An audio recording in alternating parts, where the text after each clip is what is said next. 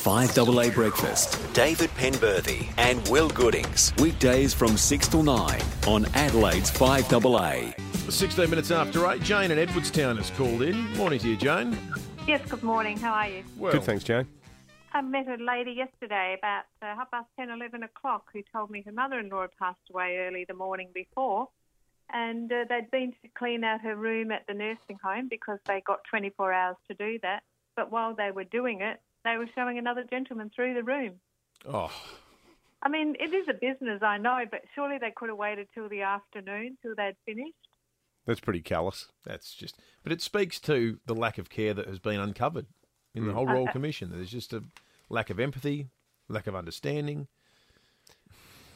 See, I, I think we've got to be careful. We don't want to turn this into the general besmirching of every aged care provider because overwhelmingly they're good. But the, it's when things go bad.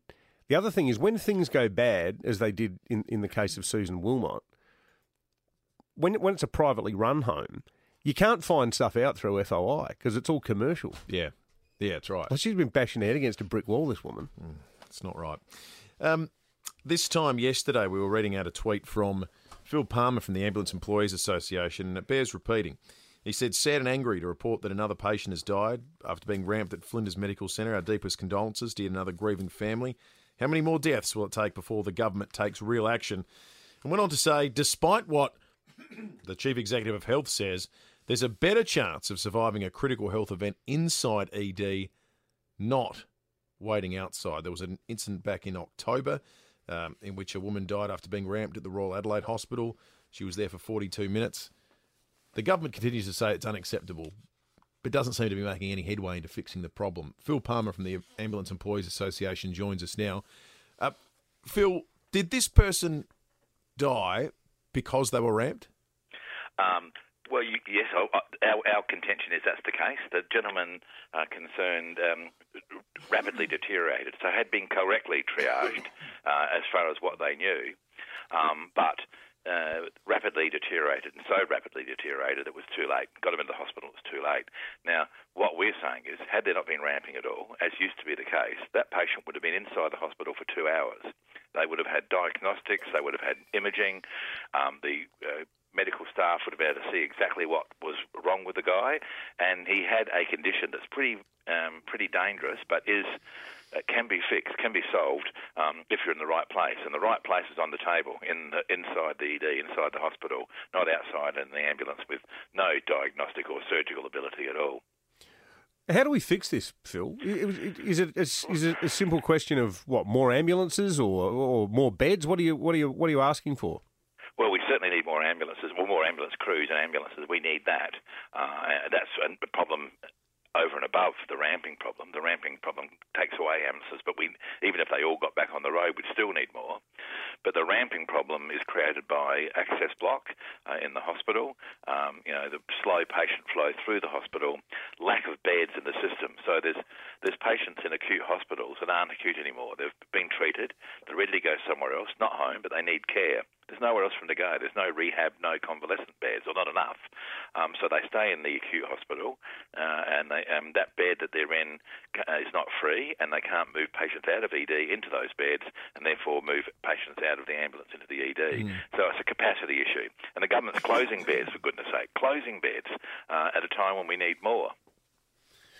Do you think there's mixed messages coming from the government and the bureaucracy? Because we've had the minister on the show, and he he's repeatedly said that he thinks that ramping is less than ideal, and certainly when when they were in opposition, they were always um, boring it up Labor over over ramping um, prior to the election. Yet at the same time, the CEO of the health department, when he was being grilled in uh, estimates, he seemed to be of the view that ramping's actually kind of good. Yes, an astounding view from someone who's in charge of the whole health system. Uh, I also heard him say that same day that he wasn't aware of a death. You know, you would think that the man who's in charge of the Department of Health would be aware there'd been a death on his watch. But uh, you know, frankly, I take everything he says with a grain of salt. Ramping is not good. Ramping takes ambulances away from the community.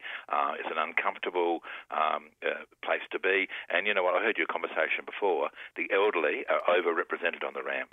Yes, a lot of patients in the ambulance service and in hospital are elderly, but they're overrepresented in the RAM. So mo- a lot of these horrible incidents we have to report are elderly people. The woman who got dragged all over Adelaide the other week, uh, the gentleman on Friday, uh, another person, uh, the, the old lady a couple of months back at Flinders. So uh, you know, I would say, frankly, that this ramping is a form of elder abuse. They're going to the hospital. They're not necessarily uh, um, diagnosed as critical, so they get wait in the queue in the ambulance and wait for hours and hours and hours. So, uh, really, this is a federal and a state issue, uh, and minimising it and saying it's not good enough isn't good enough, uh, and they really need to get off their bums and do something about it, rather than just talk or try and minimise what we're saying. You know, quibble over half an hour or 20 minutes or whatever. Somebody's lost their life, and that, you know, that's an outrage, and Adelaide and South Australians should be outraged. Phil, thank you. Phil Palmer from the Ambulance Employees Association. We will keep raising this as it continues to be an issue. Hmm. Um, we all know people that have been ramped now. That, that is that is a fair point that I made, isn't it? Like when before the election, when when the Libs were Oh, the no, it opposition, was- it was a they were beating a path to our door.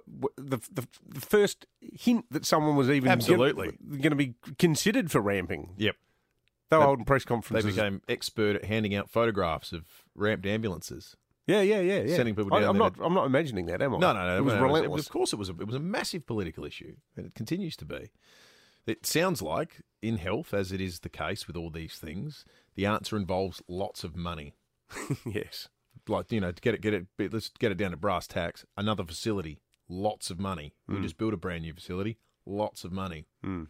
But anyone who's been through it and sat, sat in the back of an ambulance for an hour or a couple of hours waiting to be seen will say, well, you know what? What are we doing here? We're a first world country. Mm. The health system's got to be better.